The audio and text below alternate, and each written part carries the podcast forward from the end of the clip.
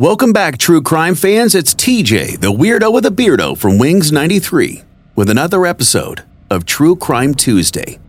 This week, we continue the story of Jim Jones in episode number 94 The Jonestown Massacre. In 1974, Jim Jones and several members of People's Temple negotiated the lease of over 3,000 acres of land in the jungles of Guyana, about 150 miles west of its capital, Georgetown. Jones soon recruited nearly 500 of his followers to begin construction on the People's Temple Agricultural Project, or Jonestown as it came to be known. And by 1977, the population of Jonestown had grown to over 1,000. And according to Jones and his wife, the vision for Jonestown was to be, quote, dedicated to socialism, total economic, racial, and social equality. It was Jim's hope to build a utopian community where everyone was equal.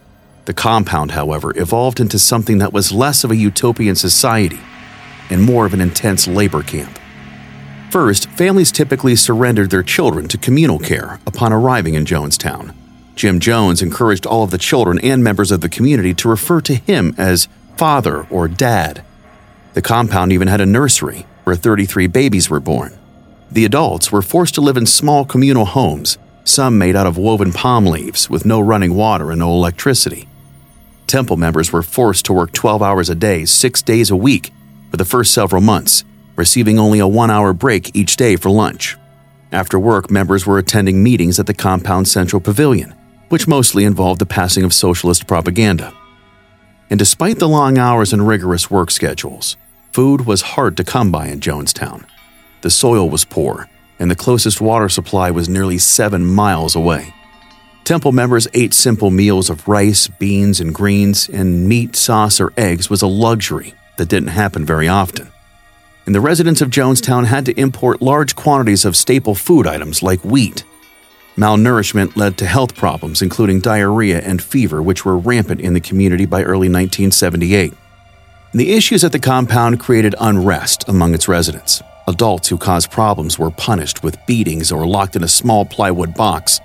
Troublesome children were forced to spend the night at the bottom of a well called the torture hole. Those who tried to escape were often drugged and forced to remain. And the grounds were patrolled by armed guards who would catch anyone trying to leave without permission. And although the living and working conditions in the community were poor, Jim Jones continued to brainwash his followers into believing that outsiders were somehow coming to destroy their homes and harm the residents of Jonestown. To test the temple members' dedication, Jim Jones would host what he called White Nights, where he would give his followers four options. First, attempt to flee to the Soviet Union.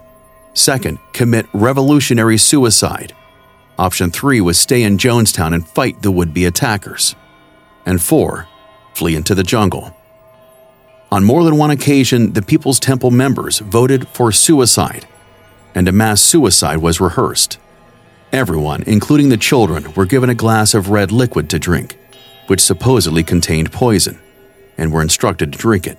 The exercise, according to Jones, was a test, which would prepare them for a day when they may have to die by their own hands. This is also where the phrase drink the Kool Aid originates, although the Jonestown residents drank Flavor Aid and not Kool Aid. But amid growing internal tension and a drug fueled paranoia, Jim Jones called all the People's Temple members to the Central Pavilion, suggesting there were mercenaries hiding in the jungle waiting to kill them. So for six days, Jim Jones kept his people hidden in fear, hunkered down, preparing for battle with an unknown enemy who never came the incident came to be known as the Six Days Siege. And by 1978, Jim Jones' health was failing. He'd had a series of small strokes and was prone to blindness and convulsions. He would often have bouts of insomnia where he would stay awake for three or four days straight, indulging in drugs like Valium, Quaaludes, stimulants, and barbiturates. The combination of his failing health and his intense drug abuse continued to fuel his delusions even further convincing himself and his followers that someone was coming to destroy their way of life. And things truly began to unravel during a visit from the California Congressman Leo Ryan, who was joined by other U.S. dignitaries, reporters, and concerned family members from the Jonestown residents. During their visit, an NBC reporter, Don Harris, was secretly handed a note that said, quote, Dear Congressman, please help us get out of Jonestown. It was clear something was very wrong. So Leo Ryan and two other dignitaries were allowed to stay in Jonestown overnight, but the rest had to find other accommodations. The following day, nearly a dozen People's Temple members defected, leaving the compound in the early morning hours. Several others begged the congressman and his team to take them back to the United States. When someone attempted to convince one member to stay, the man admitted, No way, it's nothing but a communist prison camp. The announcement prompted several others to beg for their release, which Jones granted. With several other defectors in tow, Congressman Ryan and his team left the Jonestown compound and headed for the Port Kaituma airstrip for their return home. But when they arrived, they were met by members of the People's Temple Red Brigade security team, where up to nine shooters opened fire, killing five people, including Congressman Ryan, and wounding 11 others. Ryan himself was shot more than 20 times during the incident. Now, at the same time, Jim Jones' wife, Marceline, made an announcement on the compound's PA system for everyone to return to their homes.